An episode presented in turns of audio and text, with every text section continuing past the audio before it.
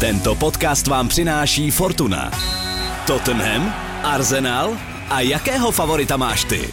Vsaď si na Premier League u Fortuny a získej speciální bonus 1 300 Kč na první sázky. Využij ho na ifortuna.cz. Bav se! Účast osob mladších 18 let na hazardní hře je zakázána. Ministerstvo financí varuje, účastí na hazardní hře může vzniknout závislost. Viděli jste provokativní ronaldovskou oslavu Androse Townsenda? Po Emilianu Martínezovi zažili fanoušci na Old Trafford druhý týden po sobě pořádnou shithousery. Bylo to tak potupné, že by se toho snad měl ujmout advokát Amer Anwar. I když fandy United spíš zajímá, jak dlouho ještě bude Ole at the wheel, protože jak se zpívá Tell me how good does it feel, tak momentálně jim norská hráčská legenda na lavičce moc radosti nedělá. United byli i proti Evertonu pomalí a čitelní. My v Angličanovi jsme rychlí a nabízíme překvapivá řešení.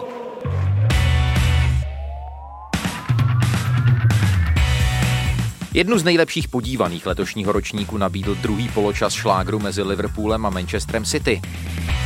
Jen 7 z 20 celků Premier League má naočkovánu alespoň polovinu hráčského kádru. Jürgen Klopp se nad tím pozastavuje a Angličan s ním.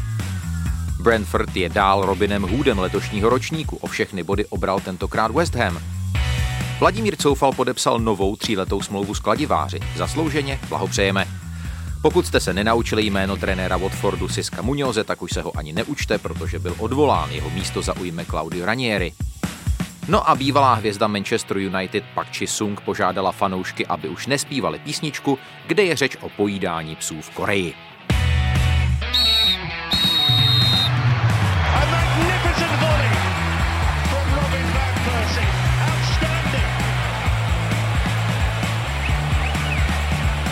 Absolutely top class, unstoppable. What a goal. This is the league we want to watch. Dobrý den a dobrý poslech vám od mikrofonu Angličana přeje Jiří Hošek. Dneska tady budeme zase zaučovat jednoho zelenáče, i když jen v uvozovkách, protože Martin Minha, redaktor, moderátor Českého rozhlasu Dvojka a stanice Radiožurnál Sport, pochopitelně žádný greenhorn není, navíc je to fanda Liverpool FC. Martine, vítej, ahoj. Dobrý den, ahoj, děkuju moc za pozvání. Rádo se stalo. No a samozřejmě Karel Tvaroch, to už je známá, skoro provařená firma české fotbalové podcastové scény. I ty buď vítán, Kájo. Čau. Ahoj, díky. No a vážení milí, tady je to překvapení, je to teda trochu narychlo, ale dobré věci se občas velkým předstihem hlásit nemusí. Společně se Staropramenem, Fortunou a českým národním týmem jsme dali dohromady už tuhle středu večer, to znamená 6. října, živé repre pivo s Angličanem od 19 hodin v pivovaru Staropramen. Živě se k nám na 45 minut připojí Tomáš Souček a taky Matěj Vidra. Bude zábava, bude super jídlo a pití, takže neváhejte a pište. A protože já jsem z toho minule měl hlavu jak pátrací balon, tak se závazně hlaste prosím naší skvělé produkční Olze na její mail, a teď zbystřete pozornost, Olga, tam není žádný chyták, tečka, Richtarova, tvrdé i, a žádná Richterová, @ sz.cz, seznam zprávy.cz, zopakuji, olga.ruchtarova s tvrdým i @sz.cz. Repre pivo s Angličanem ve středu 6. října od 19 hodin v pivovaru Staropramen. Když přijdete a nebude se vám to líbit, můžete mě dle libosti vybučet.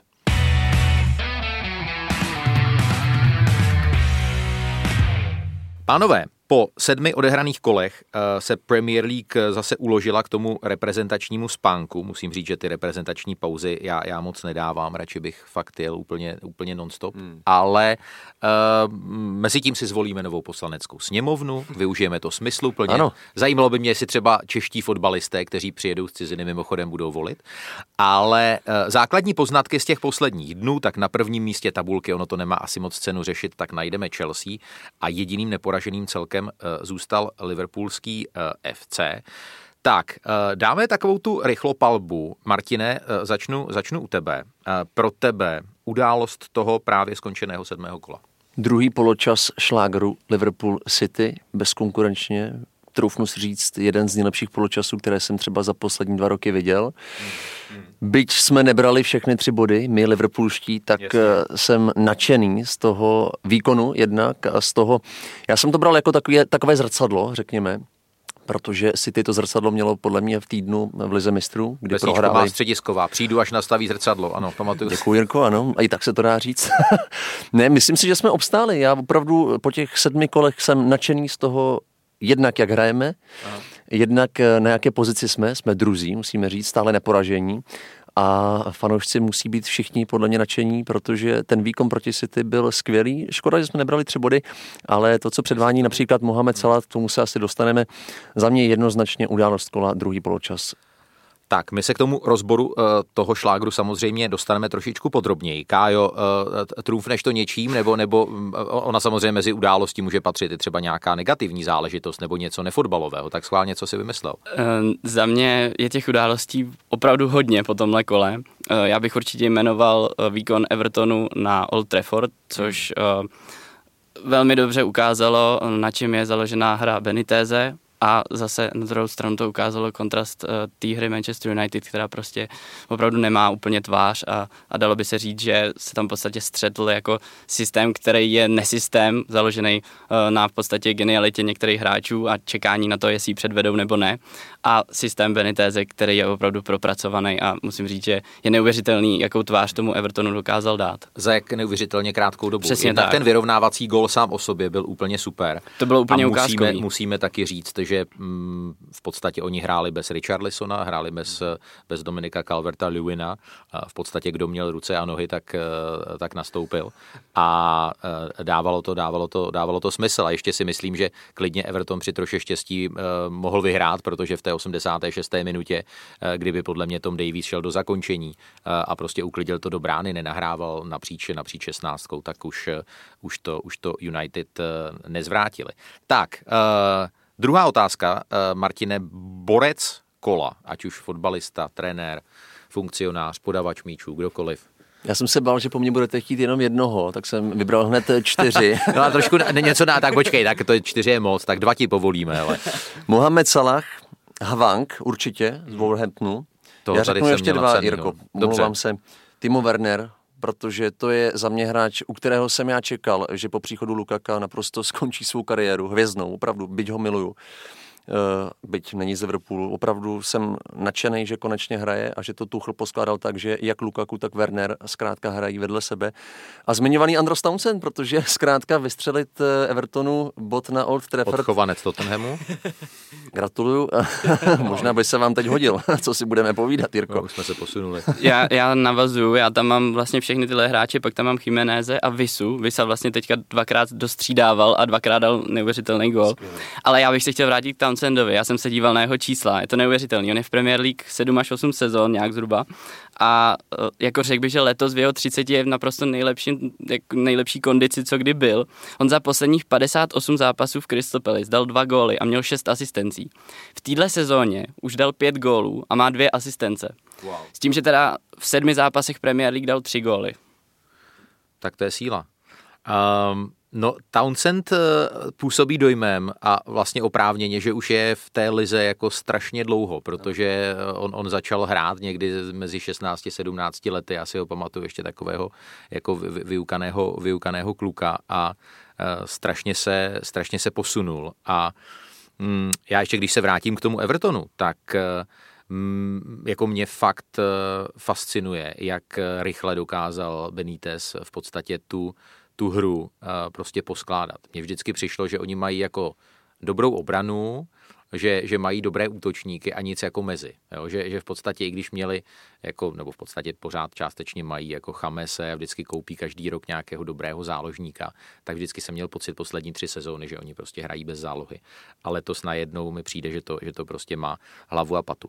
Každopádně, když se posuneme dál, tak já, protože vy jste hrozní krkouni a v těch prvních 2 otázkách jste mě v podstatě jako všechno vyzobali, tak v kolonce padouch nešťastní kola začnu já. Za mě varianta A, Paul Tierney, podle mě jednoznačně měl prostě ukázat druhou žlutou Jamesi Milnerovi, to byla prostě kosa jak blázen, bylo to úplně jasně na žlutou. A já si myslím, jako vlastně nechápu to, hrozně mi to evokovalo to špatné rozhodnutí tady českého sudího Klímy před pár koly, jak zapomněl vyloučit toho ostravského hráče Sora, úplně jasná druhá žlutá v Olomouci, vlastně úplně analogický příklad. Mně tam možná trošku přišlo, jak tam vlastně jakoby šel Henderson napřed po tom pronikajícím hráči, že si Tierney jakoby myslel, že ten primární faul jakoby udělal Henderson a v podstatě jakoby ono taky si musíme uvědomit, že ta hra je strašně rychlá. To znamená, my jak vidíme tu opakovačku, tak my to máme jakoby mnohem komfortnější. No. Když zůstanu ještě u padouchu rozhodčích, tak mně přišlo fakt jako hrozně zvláštní, že nebyl potrestaný ten faul na Matěje Vidru, protože Tim Krul netrefil míč, úplně zboural Vidru, ten v podstatě nekoordinovaně spadnul, je klika, že si ještě víc neublížil. Vlastně protože, zboxoval. No úplně ho zboxoval, jako to, vyboxuješ míč, ale tady vyboxoval jako Vidrovu hlavu. A takže to vlastně jde za Kevinem Friendem, což byl hlavní sudí a Craig Pawson u VARu. No a jako nechci se nějak lacině strefovat do Manchester United, ale já prostě mezi mínusáky kola určitě musím zmínit Oleho Gunnara Solskjaera, protože já jsem, když jsem viděl tu rotaci, tak mi to jakoby dávalo hlavu a patu, ale prostě tam, co jsem říkal v úvodu, bylo to prostě pomalé, bylo to stereotypní a bylo to hlavně neuvěřitelně čitelné. To v podstatě člověk, i který jako nebyl koncentrovaný na ten zápas, tak úplně to bylo tak šablonovité. Dopředu člověk tutově věděl, kam ten míč jakoby půjde. A vlastně to těm hráčům Evertonu prostě strašlivě ulehčovali. A taky mi přišlo zvláštní. A po právu to Solskjaer schytal. Jakým způsobem, jaký on měl ten body language na konci zápasu a vlastně po skončení zápasu, protože on si tam jako plácal a vlastně usmíval se, jako by vyhráli 4-1, jako by v minulém kole neprohráli s Aston Villou a jako by teď neremizovali s Evertonem. Tak já si myslím, že jako Manchester United ten by měl být opravdu think big. A i výsledek 2-1 by měl považovat za něco, no tak jako vyhráli jsme, ale jako nic moc. A tady 1-1 s Evertonem a on se tváří jako úplně jak měsíček na hnoji.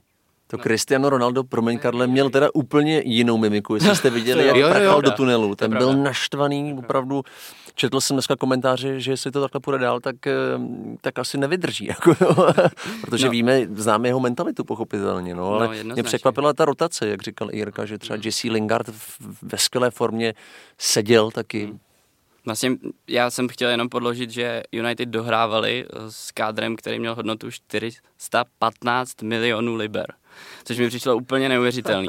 A přesně jako ten body language Solskjaera, pak teda se nedivím Ronaldovi, že je kyselý jak je, na to, že když vlastně Townsend ještě se mu tam vysmívá, že jo, s oslavou, který teda mimochodem řekl, že jako ho respektuje a že to jako rozhodně nemyslel ve srandě, což mě taky zaujalo. Ale bylo to super, podle mě jako se museli Ronaldo zasmát. A ještě tím, že on to neudělal jako by úplně přesně, že jo, tam byl ten jako leitmotiv, on to nedotáhl, jo, to bylo prostě. Ale Siu řekl taky. Takže... Jo. Ne, ale jako myslím si, že United jako žalostně chybí dobrá šestka, chybí jim tam prostě někdo, kdo bude opravdu spolehlivý, takovej ten jakoby hejbergovský typ. Chybí jim tam prostě někdo, kdo by tu hru dokázal diktovat, ale takovým tím stylem, že jí bude i jako střídat ty herní variace a tak, přesně jakoby, aby to nebylo úplně jedna šablona za druhou, stejný vlastně vzorovitě, ale aby se tam měnila trošku ta dynamika a někdo, kdo dokáže jako vycejtit, v jaký moment tohle udělat. Přesně tak. A já mám tady s tím problém i u Liverpoolu. Akorát ten rozdíl je v tom, že já si myslím, že United mají právě tu lavičku a ty hráče na to tady to dělat, vlastně měnit ty herní styly. Když to u nás, my si nemůžeme vybírat. No ale mě třeba u těch United hrozně chybilo to, a teď dám jako zvláštní příměr, to, co třeba zkusila Sparta v úvodu druhé půle proti Rangers, to, co vůbec nehrála v první půli, že v podstatě jako záložník, který dostal balón v těch prvních 10 minutách druhé půle, vlastně ho rychle nakopnul vlastně přes hlavu nebo ho rychle dostal za tu vysunutou obranu na nabíhající prostě křídelní hráče. A tam prostě vůbec nebyl nějaký jako moment plán překvapení, moment překvapení, absolutně chyběl. Martine, chtěl jsi ještě nějakého padoucha?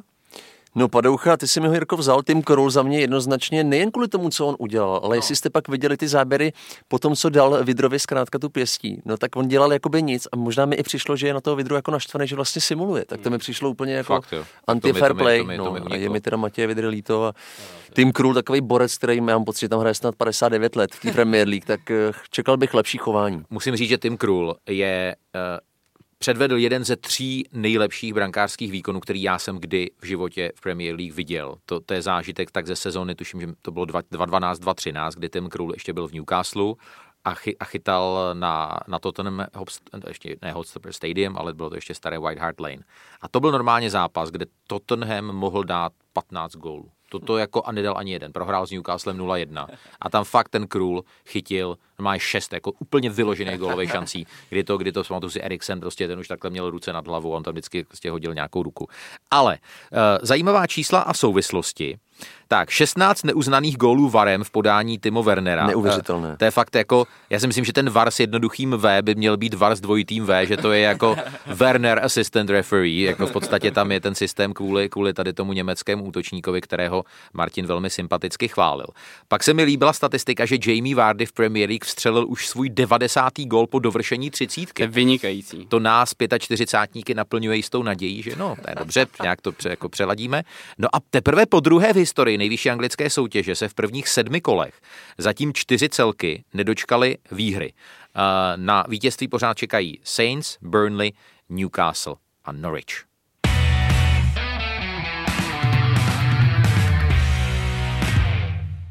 Už jsme ledaco s Martinem Minhou a Karlem Tvarochem řekli na adresu zápasu Liverpool-Manchester City, zápasu, který skončil 2-2, který hlavně v té druhé půli předvedl, ukázal fantastický fotbal. Já teda musím říct, že i když v tomhle úseku žádná branka nepadla, tak mezi 15. a 45. minutou prvního poločasu, což byl úsek hry, který vyzdvihl Pep Guardiola, že říkal, tady o tom nemůžu říct jako křivé slovo. To byl náš jako vlastně absolutní fotbal. Když jsem se koukal na Premier Sport, tak jeden ze slovenských komentátorů v té pasáži říkal, že výkon Liverpoolu byl katastrofální, ale já si myslím, že on byl katastrofální proto, že ten výkon Manchesteru City byl, Martine, v téhle pasáži výjimečný. A to fakt Liverpool měl problém dát dohromady 3 přihrávky. No, naprosto souhlasím. Mně se i líbí mladý Curtis Jones například, který dostává příležitost. Mám takový pocit, že kdyby se Harvey Elliott nezranil, tak by tam hrál možná on, protože on měl skvělou přípravu a vypadalo to, že mu Klopp věří. Teď naopak tohohle mladíčka nahradil jiný mladíček, Curtis Jones, a hrozně nám to šlo. A přesně, jak říkáš ty, já si myslím, být tam jiný soupeř vlastně včera, tak si troufnu říct, že vyhrajeme vysokým rozdílem, ale City jsou prostě extra třída a geniální příprava obou dvou manažerů ukázalo to vyspělost. Mně se líbilo, že Guardiola, mám pocit, říkal po tom zápase, že oni neměnili způsoby hry ani pro ten první, ani pro ten druhý poločas. Ani Klopp, ani Guardiola. A vlastně ten druhý poločas byl přesto úplně jiný, že to si musíme říct. Ale já jsem zrovna tady měl na tebe připravenou otázku, ano. Protože něco podle mě Klopp do té druhé půle změnil. Protože tam jako byl mlýnek na maso, jako do té, fakt mezi tou 35. a 40. minutou jste jako dostávali šílený nářez, jenom jste nedostali gól. Ale něco se změnilo najednou v té 46. Mně přišlo, jako bychom se šetřili trošičku v těch útočných šancích nebo akcích, protože i třeba ten první gól, musím říct, že mám pocit, že 2 roky to tak skřípe mezi Manem a Salahem, trošičku tam něco mezi nima je. Jasně. A teď, když jsem viděl, jak k sobě hned po té brance vlastně běželi a radovali se, tak jestli určitá namotivovanost právě na City, že asi věděli, že jim jde o hodně. A já si myslím, že ta akce byla tak jako vlastně do sebe tak jako zapadly. Ty dílky skládačky, se líbilo. Kájo, nabídl podle tebe ten zápas nějaký takový jako mikropříběh, nějaké příběhy vlastně 2 hráčů hrajících proti sobě v tom zápase nebo naopak spolu, který byl jakoby determinující, který vlastně psal příběh toho zápasu? No, tak určitě se nabízí ten Milner proti Fodenovi, protože jako Foden byl geniální včera a v podstatě by se dalo říct, že kdyby měl ještě trošičku chladnější zakončení, tak mohl dát včera třeba hat-trick, úplně v klidu si myslím. Tý první půl, jak se tam vlastně zbytečně ten dotek měl střílet z jedničky a byl to gól. A na to vlastně navazuje, on se Foden dokázal několikrát uvolnit, mohla tam být ta karta, vlastně Milner mohl být vykartován předtím, než ho Klopp vystřídal. Myslím si, že i to jeho střídání přišlo relativně pozdě. Nicméně po těch akcích po levé straně si myslím, že došlo k dalšímu mikropříběhu, v podstatě, který může být v letošní sezóně makropříběh, a to je, City nemá útočníka, nemá koncovýho hráče, nemá zabijáka. A to je něco, co je prostě bude pronásledovat, bylo to vidět v tom zápase s Paříží. a myslím si, že právě Liverpool nakonec může být zklamán z toho, že nevyhrál, právě proto, protože oni tam mají to cutting edge na tom konci, oni tam prostě mají ty hráče, kteří jsou schopní rozhodnout a bylo to vidět potom, když se dostávali do vedení, že jo. Já si myslím, že jak v derby pražských S identifikovala Sparta podle Luďka Mádla tu slabinu ve stoperské dvojici, tak mně přišlo, že Manchester City měl slabinu mezi Cancelem a mezi Laportem. A když vlastně si pustíte ty gólové situace nebo i vlastně nějaké další důležité momenty, včetně toho, jak se Salah potom proháčkoval k té druhé brance, přesně tak Cancelu, který má obecně jakoby dobrou sezónu, tak včera směrem podle mě do obrany nehrál dobrý zápas. Směrem dopředu ano, ale směrem dozadu ne. A Laport, ten vyloženě měl slabé momenty, jak ho tam v podstatě vytančil. Tak tohle byla taková jakoby třeba dvojice na straně Manchesteru City, která podle mě teď příští dny, oni jsou teda na repres vrazu, ale ti by za normálních okolností podle mě Pep by je tam honil jako v tréninkovém areálu a vysvětloval by jim, co musí změnit. Já mám pocit, že oba dva góly šly právě přes Cancela. Byť ho mám ve Fantasy League, mám ho moc rád, toho hráče, taky jeden z mála sympatických spolu s Fodenem, kterému teda závidím hodně, jako City Phila Fodena, a byť James Milner jako je skvělý, všichni ho milují, byť mu je 34 let, mám pocit, tak včera prostě dostával zabrat a dneska jsem četl liverpoolská fóra a i my, Scousers, jako jsme nadávali na Kloppa, že prostě o půli nešel dolů, protože tam to opravdu smrdilo červenou daleko dřív, než on jí měl vlastně dostat. Hořel, no. Hořel, opravdu hořel. Zase na druhou stranu, on v tom byl relativně nevinně, jako všichni víme, jak nerad hraje beka, ale je to prostě ten nejspolehlivější člen toho kádru. Tam, že se říká vždycky ty vtipy, že by mu nechali vždycky opravit něco doma, že jo, a prostě je takovej ten člověk, který mu by svěřili svoje dítě, že jo? No přesně, takže jako je to prostě, je to srdcař a chtěl do toho dát všechno, ale prostě bylo to přes jeho limity tohle. A Martin, ještě využiju tvojí přítomnosti a zeptám se tě jako na nadhorizont tohohle zápasu s ohledem na tu letošní sezónu a šance Liverpoolu. Není Liverpool, když jsem nad tím přemýšlel, v takové celkem komfortní situaci, že všichni mluví it's for Chelsea to lose, nebo Manchester City to lose, tohle jsou dva týmy, které si to rozdají a nikdo jiný nemá šanci. Že jakoby psychologicky tohle je docela příjemná pozice pro Liverpool, nebo ty ambice Liverpoolu nejsou mistrovské letos? Já si, Jirko, tohle asi nemyslím. Já jsem to řešil třeba s Vladimírem Šmicerem. Já si prostě myslím, že jsme málo nakupovali. Jasně, ta strategie může znít sympaticky. My jsme podepsali všechny klíčové hvězdy, řeknu, když to takhle řeknu, tak opravdu ty klíčoví hráči prostě podepsali dlouhodobé kontrakty, ale přivedli jsme jenom Konatého, stopera, který navíc zatím moc nehraje. Byť třeba Vladimír Šmysl říkal, že ho viděl naživo, že je fantastický, já si to myslím také, ale oproti té minulé sezóně prostě najednou, že jo, úplně se obrátily ty přesýpací hodiny a minulé sezóně jsme měli jednoho stopera, teď jich máme asi 5. Ale Jirko, já si rozumím tomu, jak ty to myslíš, že nejsme pod takovým tlakem, protože samozřejmě všichni pandic jako glosují tak, že City, Chelsea, možná United by jako měli spíš vyhrát titul než my. Možná nám to do těch karet hrát bude. Na základě toho, jak ostatní rivalové prostě posilovali, tak si myslím, že jsme na tom zatím dobře. Já bych to strašně nerad jako zakřikl, protože ta sezona bude ještě strašně dlouhá. Ano, teď. Ale začátek naprosto skvělý, jak v Lize mistrů, tak v Premier League. Kájo. Já si troufnu říct takovou možná provokativní myšlenku, ale já si myslím, že ten kádr Liverpoolu už začíná být trochu starší, než by měl. Je to tak, to není tajemství. A podle mě Klopp to už jako identifikoval, podle mě možná měl i nějaký rozepře s vedením v téhle otázce a právě třeba to zařazení Eliota, teďka zase Curtise Jonese, vlastně ono to ukazuje, že on by si podle mě moc přál mít trošku mladší tým, on by podle mě možná byl teďka nadšenej z toho, co má Bielsa třeba, který zase samozřejmě je úplně jako pod jiným očekáváním a Leeds je prostě v jiný pozici, nicméně mají tam neuvěřitelné množství mládežnických reprezentantů, který vypadají velmi dobře. A podle mě možná právě tam se teďka začne Liverpool koukat, protože oni opravdu budou potřebovat ten tým osvěžit. A myslím si, že to bylo vidět, že ta energie, kterou kdysi City dokázali zválcovat na tom Anfieldu, to tam už úplně není, podle mě. Ty jsi řekl osvěžit, to je přesně to slovo, který bych použil já. Mně tam prostě chybí jeden hráč do útoku s nějakým překvapivým řešením, Alensen Maximam, kdyby se měl být konkrétní, nebo klidně Son, Jirko, toho bychom si od vás rádi vzali. Zapomeň.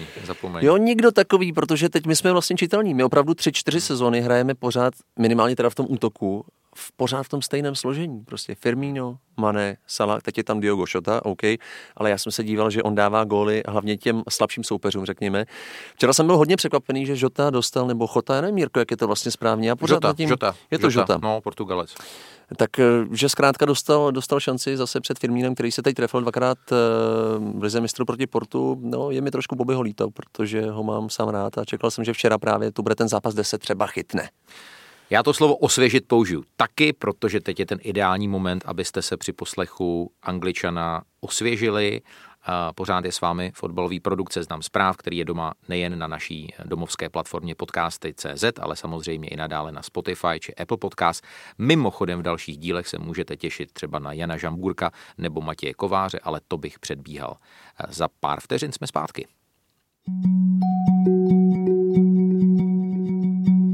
Seznam zprávy uvádí druhou řadu podcastové série České podsvětí s Adamem Miklicou a Josefem Klímou o tenké hranici zákona v novém miléniu.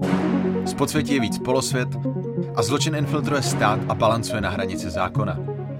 Ten zločin se proměnil. Už přestaly fungovat ty jejich staré metody, takový ty drsný jako zastrašování. Místo zabijáků zašli chodit právníci. Slyšíte, jak Mrázkův ex-kolega Petr utíká do Švýcarska? Jak se naše zbraně málem pašovaly do Iránu? Švábův gang kosil bohaté podnikatele v zahraničí? A jak někoho napadlo namíchat do alkoholu víc metanolu a skončilo to mrtvými a prohibicí? Poslouchejte na Seznam zprávách a ve všech podcastových aplikacích.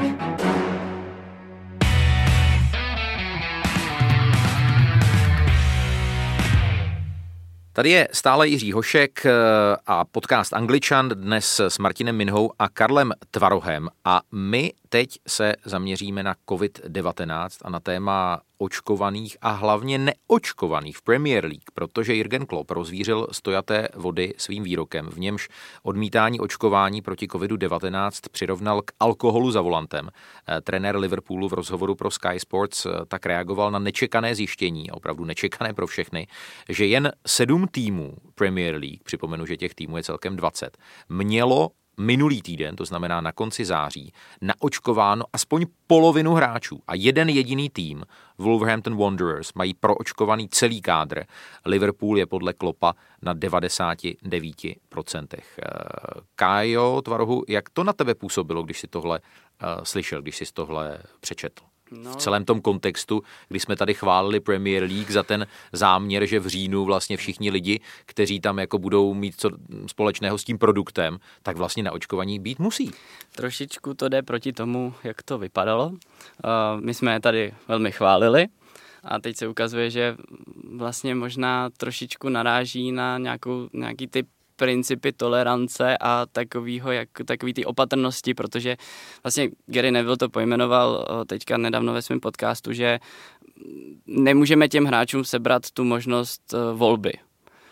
Ale já si upřímně myslím, že tohle není o tom, že jim sebere možnost volby, jenom prostě pokud to očkování ty hráči budou nadále odkládat, případně si ho prostě nenechají dát, tak si to prostě volí, tím pádem se na ně budou vztahovat nějaký pravidla, který vycházejí z toho, co teďka tady je, že jo, prostě jako jsou věci, které ten fotbal hodně přesahujou, jsou věci, které prostě se ten fotbal musí nějakým způsobem podle mě přizpůsobit a musí myslet na tu společnost, která kolem něj je, musí myslet na ty lidi, který ten fotbal v podstatě dotujou a podle mě v těch klubech musí dojít k nějaký konstruktivní diskuzi, kde se pokusejí těm hráčům opravdu vysvětlit, o co tady jde, proč je dobrý to očkování mít, protože zatím to vypadá tak pořád, že to očkování je prostě ta cesta jako nejlepší obrana proti tomu viru a tudíž by se vlastně mělo tímhle způsobem dopracovat k tomu, aby těch hráčů bylo co nejvíc, podle mě.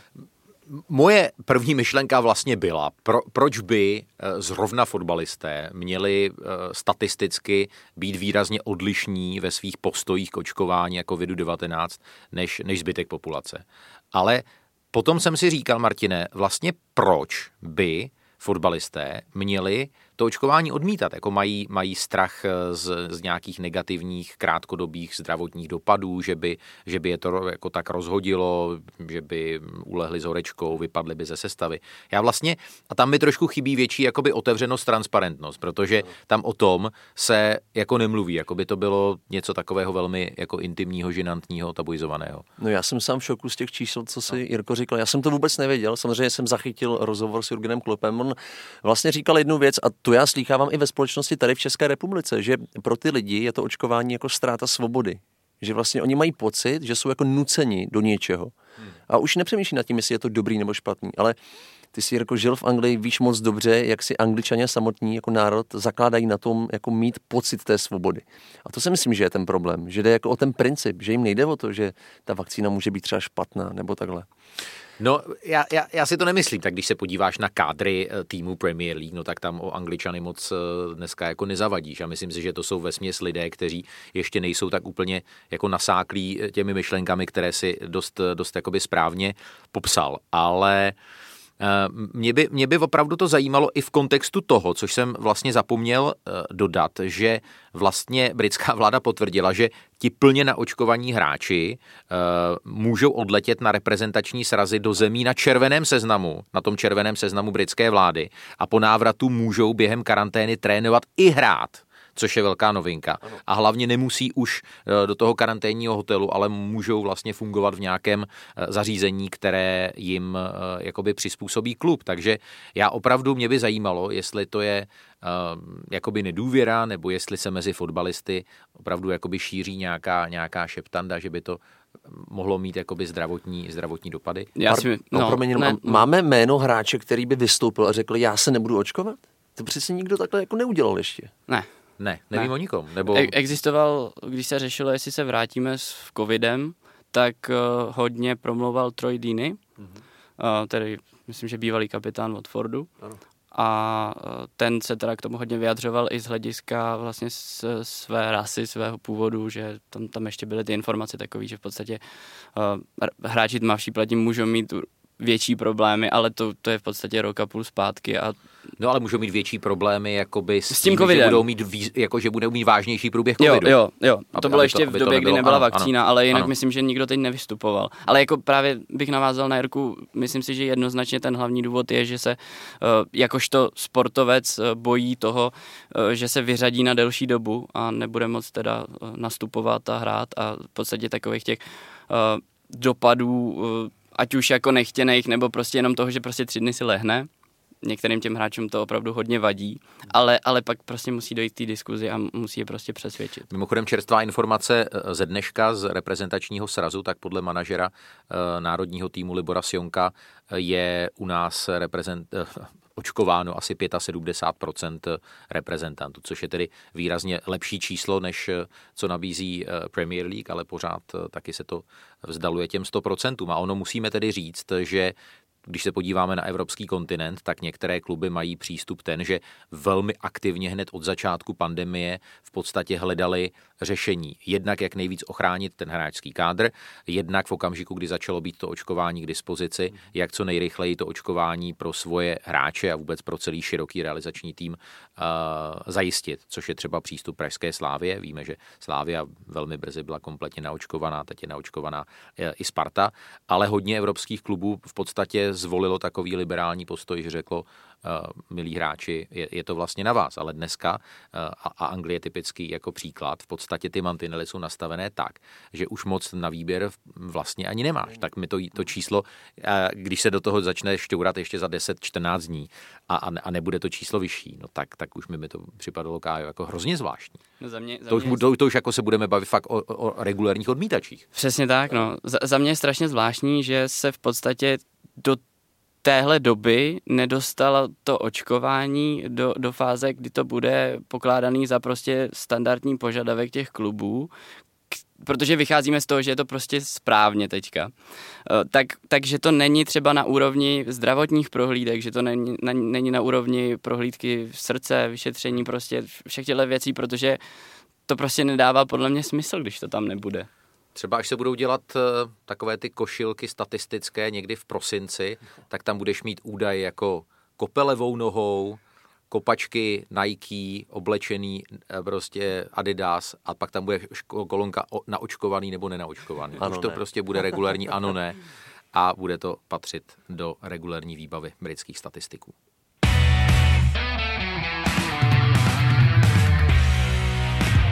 Bramborový salát zase osvěžíme, trošku prohrneme, jak to dělají v některých lahůdkářstvích, když mají ten okoralý vršek bramborového salátu, tak prostě vezmou tu špachtli a otočí to. Tak přesně představte si ten zvuk. My s Robertem Candrou a Járou Pokorným, našimi mistry zvuků už od loňského roku, řešíme, jestli bychom neměli mít nějakou speciální znělku, ale ty varianty zněly tak odpudivým způsobem, že jsme si řekli, že prostě to nebudeme tímhletím způsobem řešit. Ale my jsme už tady tu rubriku o Češích v Premier League naťukli, když jsme se bavili o zranění Matěje Vidry. Já jsem před natáčením ještě komunikoval s Petrem Šedivým, mluvčím reprezentace, a on říkal, že Matěj by měl být ve vzduchu, tedy zase ve vzduchu, no jako Tim Krul ho poslal k zemi, ale mám na mysli, že by měl opravdu přiletět na ten reprezentační sraz, tudíž by měl být hostem i středečního reprepiva s Angličanem, ale když to, jakoby ten zákrok Krula, Kájo,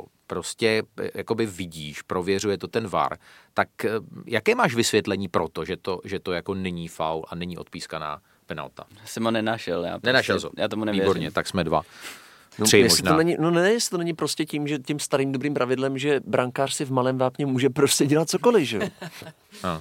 A co by tam musel jako tomu Vidrovi udělat? Jako to by ho musel jako vzít do kravaty? Já už mě by to fakt zajímalo, že to vlastně nebylo ani jakoby těsný. Jako dokážu si představit, že když by fakt vzal ten míč i s tou hlavou a šel tam hlava nehlava,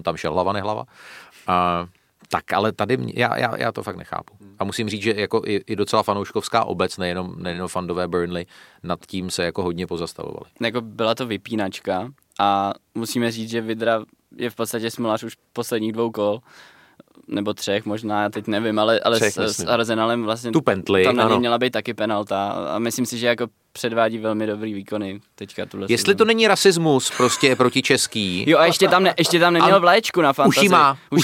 Už jí má. Teď jsem chtěl říct, že konečně dlouho, asi rok a půl, neměl na oficiálních stránkách premierleague.com, taky jsme to tady řešili. To se neohradil. Neměl normálně národnost, nebylo tam Česká republika a neměl tam vlaječku. Je to kampaň. No, teda Czech Republic tam, myslím, bylo, ale nebyla tam vlaječka. No, tak teď má vlaječku, ale zase prostě ho málem zabili, no. Tak. Mně je líto hrozně, si do toho můžu skočit, protože konečně se dostal do základní sestavy v takhle náročném týmu, kterým prostě Burnley je. A musíme říct, že ani Jay Rodriguez, ani Ashley Barnes nebyli teď zranění. Oni byli na lavici, čekali na svou příležitost. On se tam fakt fotbalově dostal. No. Je to strašná smůla. No. A to ještě dopadlo opravdu dobře po tom zákroku, protože, jak říkal Karel, to byla vypínačka. No, a možná i proto jako vlastně nebyly ty ohlasy takový, že by někdo volal po VARu hned na tom stadionu, protože on vlastně hned vstal relativně brzo, oklepal se a vlastně hrál nějakých 10 minut a pak až byl vystřídán. Že? Vlastně to bylo netaktický. Že? Tak. Tak, bramborový salát u kladivářů, kteří prohráli opravdu gólem posledního kopu zápasu Joana Visy s Brentfordem 1-2. Tomáš Souček si tedy ve fantasy připsal asistenci, byť to byla taková ta asistence, neasistence. Myslím si, že ten míč spíš jako hlavičkoval obránce Brentfordu, než Tomáš Souček, ale nebudem se mu snažit jí odpárat. Je to zase pořád, Martine, dokola ta písnička, že West Ham má fakt asi jako 12 hráčů, ze kterých může vybírat jako 11 členů základní sestavu a pak nic. Asi jo, Jirko, já si myslím, že jo, tam prostě nevíš, nebo takhle víš, že tam nikdo z té levice nenaskočí, kdo by tě překvapil.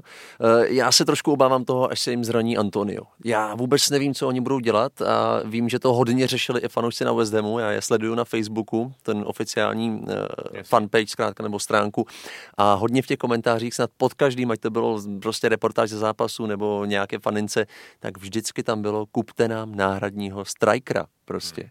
A oni ho nemají, jestli bude Souček hrát na hrotu. Jako, nebo... A tak já si myslím, že ten Nikola Vlašič, tak možná, to je nějaký univerzální. No, já myslím, že moje zavolá Pepovi, jak se to hraje bez toho hroťáka, nějak se domluví na tom. No, těžko říct. No, těžko Zatím říct. Jsou na tom dobře každopádně, byť si myslím, že ta prohra s Brentfordem byla překvapivá. Prostě s takovýmhle týmem by měli vyhrávat. Víme, jak je Brentford skvělý na začátku sezóny, obral třeba i nás, Liverpool. Ještě neprohrál venku, to je taky obdivuhodné. No, ale... Ve 4 zápasech, no. No, zmiňovali jsme vylepšenou 3letou smlouvu Vládi Coufala, 29 let, to je opravdu jakoby cenná věc. To se může vyvažovat zlatem. Kájo, asi úplně zaslouženě. Naprosto zaslouženě. Ta první sezóna, jak do ní vlétl, jak stabilní výkony dokáže předvádět, pak ho zařadil Jamie Carragher do jeho 11 a tuhle sezónu si myslím, že navázal a pokračuje v podstatě ty góly, co West Ham dostává, tak mám pocit, že snad ani jeden nešel přes něj a jako za mě skvělý. Myslím si, že tuhle sezónu zatím nemá takový štěstí v té finální fázi, že v podstatě, já nevím, jestli měl 1 asistenci zatím, ale ono to přijde a hlavně tam je, na pravém beku je prostě základ mít tam tu kontinuální výkonnost a být stabilní. A to on má. No. Já jsem s ním dělal rozhovor před sezónou, říkal, že by si moc přál svůj první gól za West Ham a to jsem chtěl ještě dodat, že on nejen jako, že fotbalově je skvělej, on je i lidsky skvělej a to vlastně i Jirka ví, protože si s ním taky povídal.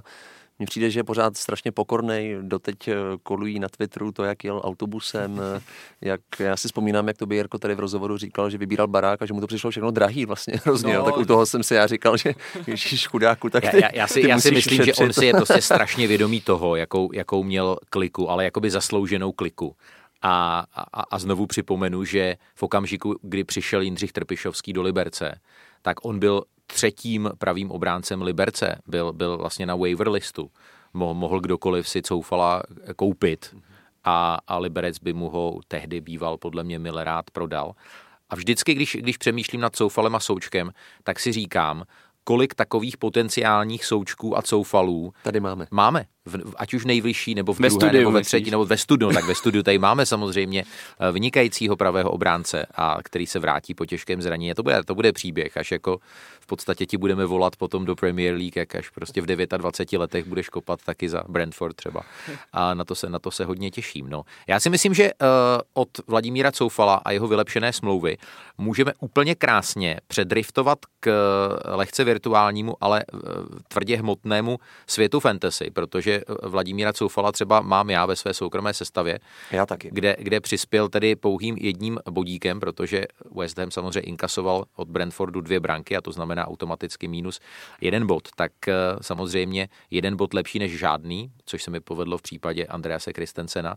A tam jsem doplatil, jestli se někdo bojí rotací Pepa Guardioli, tak rotace Tomase Tuchla začínají být, hlavně co se týče obrany, pořádným oříškem. Ale tady bychom se měli pochválit s Karlem Tvarohem, protože my jsme to říkali a napsali jsme, že si myslíme, že Marcos Alonso teď o víkendu hrát nebude a taky nehrál. A byl druhý nejnakupovanější. Prostě neposloucháte Angličana, nečtete naše články, tak si potom jako trhněte nohou. Ale co se týče celkového pořadí ligy s Angličanem, tak na prvním místě v celkovém pořadí je Tomáš Fuchs a jeho FC Baník Sokolov, 532 body.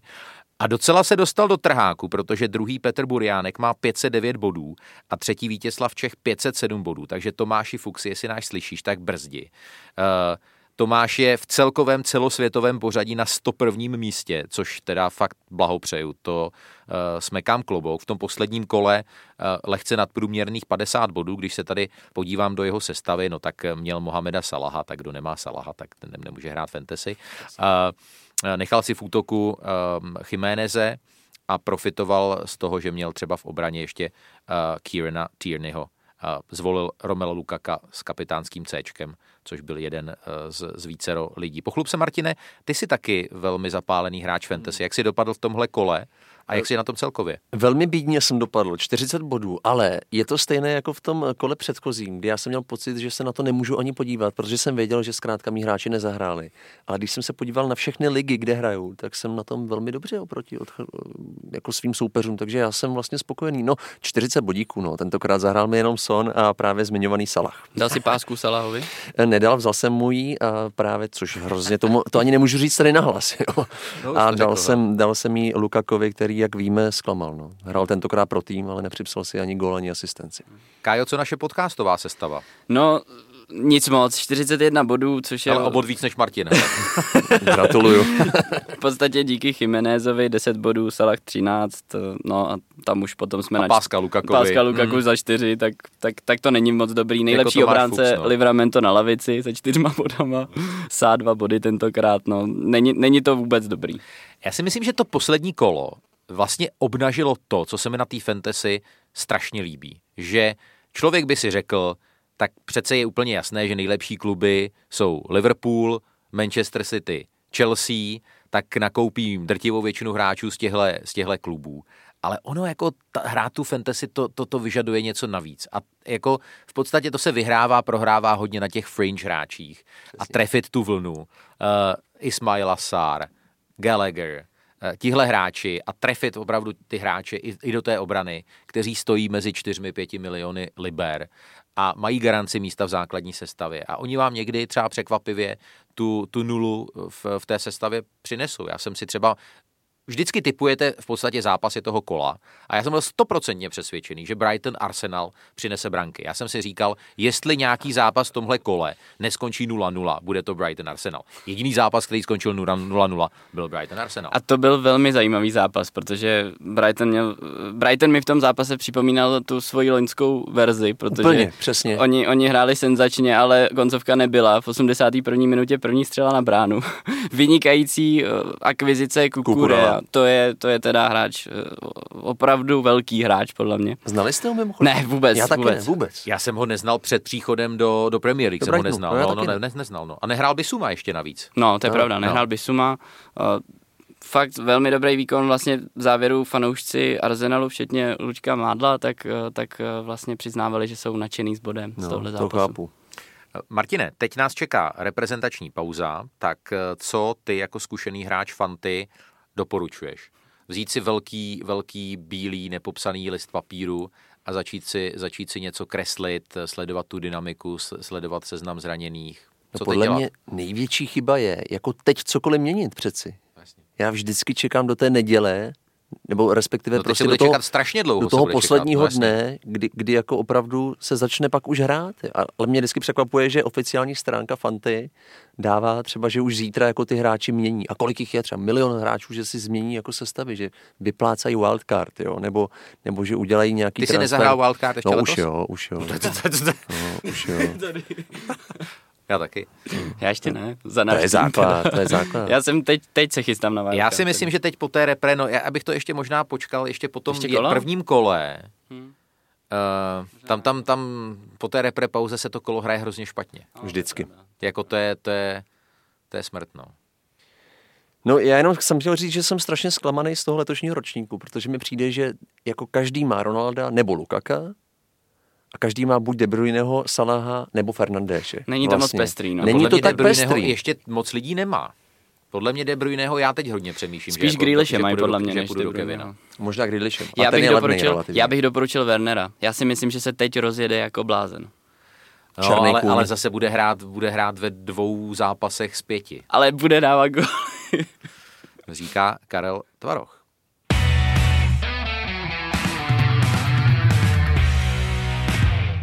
Chci využít, že tady máme Martina Minhu, coby hosta nejnovějšího dílu Angličana, a chci ho poprosit, aby nás zasvětil do své vlastní podcastové série, která se jmenuje Stadiony, a jsou to tedy stadiony české, prvoligové. Martin je všechny obrazil a pořídil tam spoustu strašně zajímavých nahrávek, můžete si to samozřejmě poslechnout, najdete to velmi jednoduše na webu Českého rozhlasu. To je asi nejlepší doporučení.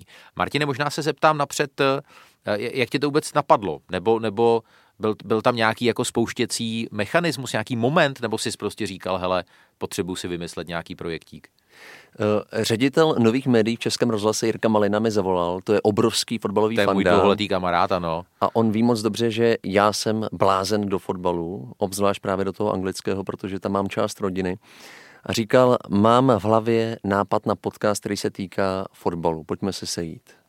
A říkal už tenkrát, že se to týká stadionu. Já říkám, to je skvělý, protože u mě na rádiu Wave byl Tomáš Vaclík, přijel se svým agentem Nehodou A když jsme se loučili, oni byli nadšení z toho Českého rozhlasu, z toho prostředí, říkali: Martine, kdykoliv byste chtěl přijet, tenkrát na Sevillu, zavolejte, zařídím lístky na jakýkoliv zápas, kromě El Clasica.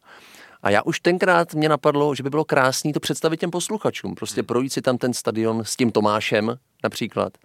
No a když mi ten Jirka volal... Sanchez Pizjuán, nebo jak se jmenuje ten stadion, kde hraje Sevilla. No, Jirko, já bych ti asi vyjmenoval všechny v Anglii, ale teď si mě zaskočil. Ne, mě to jenom tak, to je. Jmenuje se Estadio Ramón Sánchez Pizjuán, takže správně.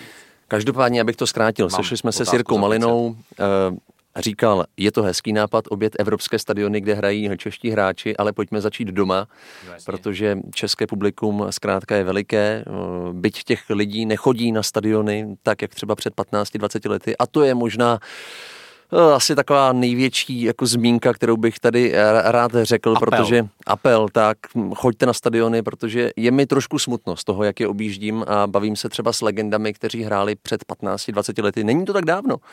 A vzpomínají, jak zažili plná stínadla, plný Andrův stadion, a teď ti lidé jsou zkrátka... Jsem nezažil mimochodem plný stínadla. No, ty už asi nezažiješ, Karle, se obávám.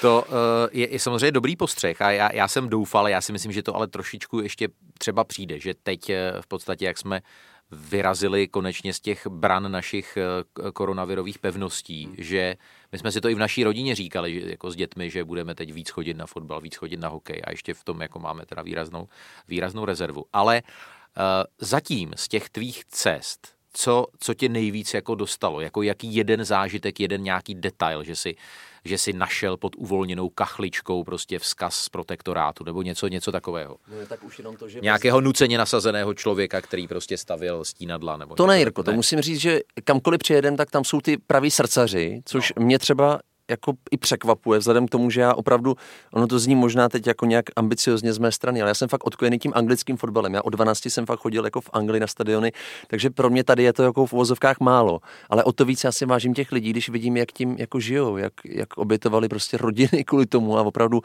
když se někteří i bydlí na stadionu. Tak, to je právě ten jeden zážitek, který prostě mám v hlavě asi nejsilnější. Ve Zlíně opravdu pan správce má krásný jako 3KK byt vyloženě v té hlavní tribuně. Tak to mě přišlo fascinující, když nás provázel. Má tam okno? Má okno, ale ne právě do hřiště, to si stěžoval, že to by strašně chtěl, protože by mohl hulákat na ty hráče, jako nechoďte mi po trávníku. Takže oni to opravdu využívají, že jo, když pan správce spí, tak oni tam tajně trénovat a ničímu jako trávník. Ne, ta série je opravdu krásně pestrá a jako každý ten stadion je naprosto jiný.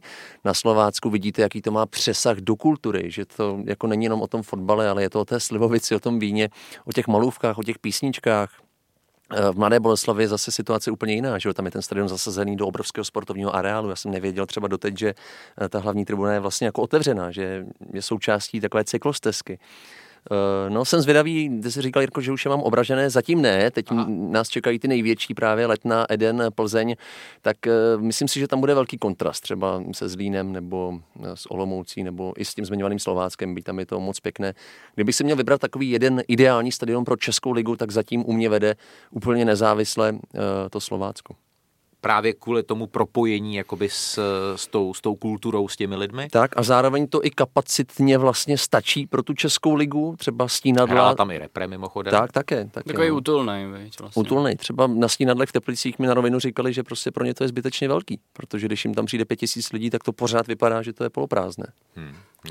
Je to pravda. Je nějaký stadion, ještě poslední otázka, který vlastně ti nabídl největší kontrast mezi tím, jak to člověk vnímá z televizní obrazovky, kdy spousta věcí jakoby hrozně zkresluje, kdy jsi třeba říkal, plácnu, mně se třeba jako absolutně nelíbí koukat na fotbal z Mladé Boleslavy. Vždycky mi ten stadion připadá prostě zvláštní. Že ho odvezou po zápase. No přesně, to je jako složená nějaká prostě tam dočasná stavba. Tak jestli jsi měl nějaký pocit z něčeho, že jsi vlastně tam přijel a měl si nějaký buď negativní předsudek, nebo pozitivní a vlastně na tom místě se to jakoby otočilo.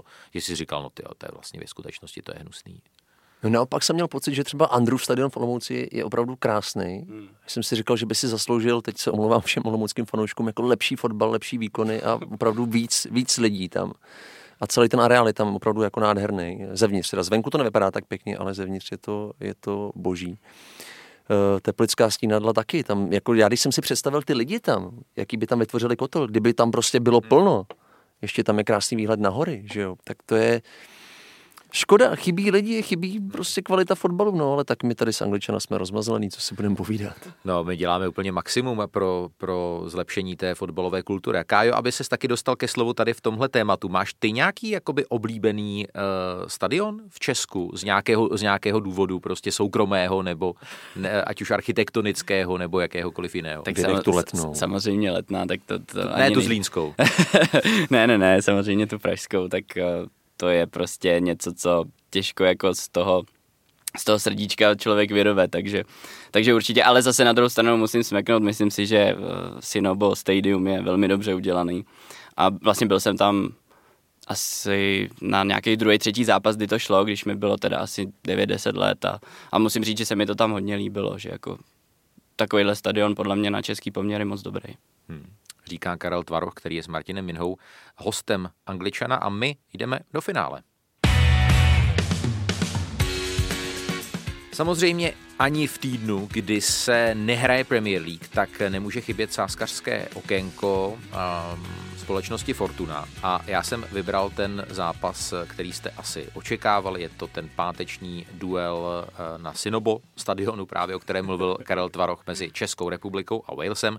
Mně osobně je strašně líto, že nepřijede Gareth Bale, nejenom proto, že mě zajímalo, jestli by měl na hřišti třeba nějakou dohru jeho loket do obličeje a nosu Ondřeje Kudely, ale to nechám stranou a zeptám se vás, pánové, na tu sportovní stránku toho zápasu, protože pro oba týmy asi už jakoby ta meta toho prvního místa ve skupině je nedosažitelná. To můžete být sebevědomí, jak chcete, ale to už jako si opravdu pronajala Belgie a oba týmy jsou z různých důvodů v docela komfortní pozici, že v podstatě můžou myslet plus minus na tu baráž. Sázková kancelář Fortuna nabízí na ty ostré kurzy 1,02. V tuhle chvíli, kdy spolu točíme, kurzy 1,75 na naše, 3,65 na remízu a na Velšany 4,95. Připomenu, že ten první zápas ve Walesu domácí Velšané vyhráli velmi šťastně 1-0 hlavičkou možná nejmenšího hráče na hřišti, pana Jamese.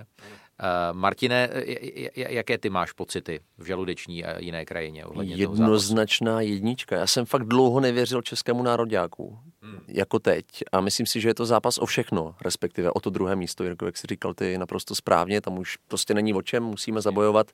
Patrik Šik, naprosto skvělá forma, vrací se, bude chtít podle mě se tak jako trošku ji omluvit těm českým fanouškům po tom, co udělal. Protože tu redku dostal ve Walesu taky. Ano, na druhou stranu ano. Na tom euru si myslím, že se docela omluvil. To jo, ale tak snad bude chtít navázat, protože mistrovství světa je přeci jen jako ještě větší akce než evropský šampionát a vrací se i Filip Novák třeba do repre na levém beku. Já bych si to hrozně přál, protože levá obrana to je taková naše slabina, si troufnu říct, možná jako největší a byť nebudu tady machrovat, neznám výkony Filipa Nováka, dlouho jsem ho neviděl hrát, tak je levonohý, víme, že má skvělou techniku a jestli bude v dobré fyzické kondici, tak bych se nebal ho nasadit, ale to je i tím, že možná úplně nemusím třeba Jana Bořila. Ano, Kájo, co ty doplníš? Jaký to bude zápas? I z toho pohledu, že Velšané budou bez své největší hvězdy, ale zase oni se už pochopitelně od těch 80. let a zase závislosti na Ianu Rushovi a Marku Hughesovi přece jenom jako by trošičku posunuli, že už to nejsou nějací jako nazdárci. Určitě. Já si myslím, že tam už hraje roli i to, že oni se v podstatě začínají připravovat na to, že ten Bale prostě bude chybět čím dál tím častěji, až začne chybět úplně. Nicméně ten jako styl Walesu se podle mě absolutně nemění, jako tam skoro jakoby nezáleží na tom, jestli ten Bale opravdu hraje nebo ne, protože oni v podstatě se snaží vyčkávat na svého soupeře, vlastně jsou relativně pasivní, když mají míč, tak hrajou poměrně jednoduše, využívají své kraje, které jsou hodně rychlí. Vlastně jak je tam James, tak Wilson, to jsou šikovní rychlí hráči a zpátky tam bude Kiefer Moore, což je 196 cm vysoký borec, který hraje sice druhou anglickou, nicméně i na Euro si myslím, že ukázal, že do toho umí trknout a je velmi nebezpečný hráč, takže podle mě každou chvilku má rozbitou hlavu, hraje s nějakou zafačovanou kebulí. Jde mu to líp, nevadí mu to. Nevadí. No tak ale kluci, zpátky k těm kurzům, takže jako Kájo, ty taky cítíš jedničku? Já cítím červenou. Když Karel cítí červenou, bude červená. To myslím, že jsme si tady už vyzkoušeli nejenom u zápasu Arsenalu. Zajímalo by mě, jestli Fortuna vypíše třeba kombinaci vítězství Česka a červená karta. To bych vsadil. To bys vsadil, ty jo, a tam by mohl být pěkný kurz. Já hned po natáčení volám do Fortuny, jestli by tady tenhle speciál tady pro zájemce nevypsali. A Martine, ty jsi zněl jako hodně optimisticky, tak ty bys třeba šel i do handicapu? Ano, já budu hodně ambiciozní, věřím Patriku Šikovi tentokrát, že se prosadí a hlavně věřím, že udržíme nulu. Pozor, takhle. To si opravdu myslím. Mimochodem Wales za posledních 13 měsíců má 7krát vítězství 1-0, včetně toho proti Česku, takže asi to nebudou otvírat úplně brzo, když tak. No. Třeba v Anglii mám zkušenost, že když člověk jde normálně do sázkové kanceláře a přinese třeba 100 liber, tak a chceš vymyslet vyloženě nějakou jakoby polobláznivou jakoby sázku, tak oni tě velmi často propojí s tím bookmakerem, že ty chceš třeba vsadit, že Liverpool vyhraje ligu a během Wimbledonu bude pršet. Prostě každý den. Nebo že bude sněžit. Na tohle navazuje vynikající historka právě o Harry Wilsonovi. Jehož děda si na něj vsadil, když byl ještě Batole, že bude hrát jednou za reprezentaci. Ano, a vyhrál nějaký velký balík. No. Opravdu? No. Já bych vypsal sázky taky, že Karel se dostane do Premier League. Asi jo. Chci vidět kurz. Budeme mít pokud tady zajištěné financování veškeré podcastové tvorby Seznam zpráv.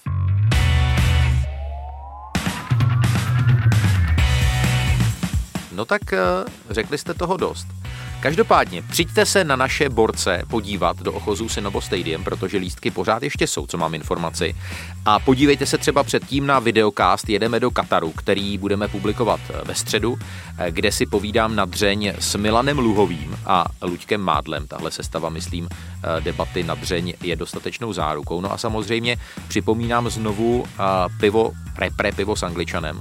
Hlaste se na tu naši středeční živou akci v pivovaru Staropramen, ale pokud vám to nevyjde, tak ve čtvrtek z ní bude Angličan speciál a ten si vy určitě ujít nenecháte. Já za účast v dnešním natáčení a v dnešním vydání moc krát děkuji Martinu Minhovi z Českého rozhlasu. Martine, hodně štěstí, díky, že přišel. Já děkuji, užil jsem si to. Tak to je super a to samé samozřejmě platí pro tady domácího pána Karla Tvarocha. Jo, taky moc díky. Děkuju a měj se krásně. Ty taky.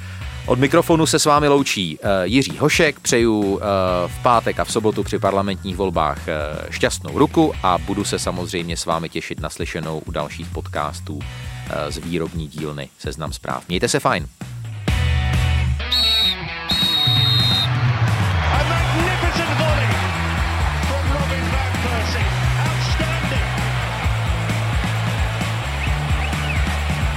Absolutely top class, unstoppable. What a goal. This is the league we want to watch. Tento podcast vám přináší Fortuna. Tottenham, Arsenal a jakého favorita máš ty? Vsaď si na Premier League u Fortuny a získej speciální bonus 1 300 Kč na první sázky. Využij ho na ifortuna.cz. Bav se! Účast osob mladších 18 let na hazardní hře je zakázána. Ministerstvo financí varuje, účastí na hazardní hře může vzniknout závislost.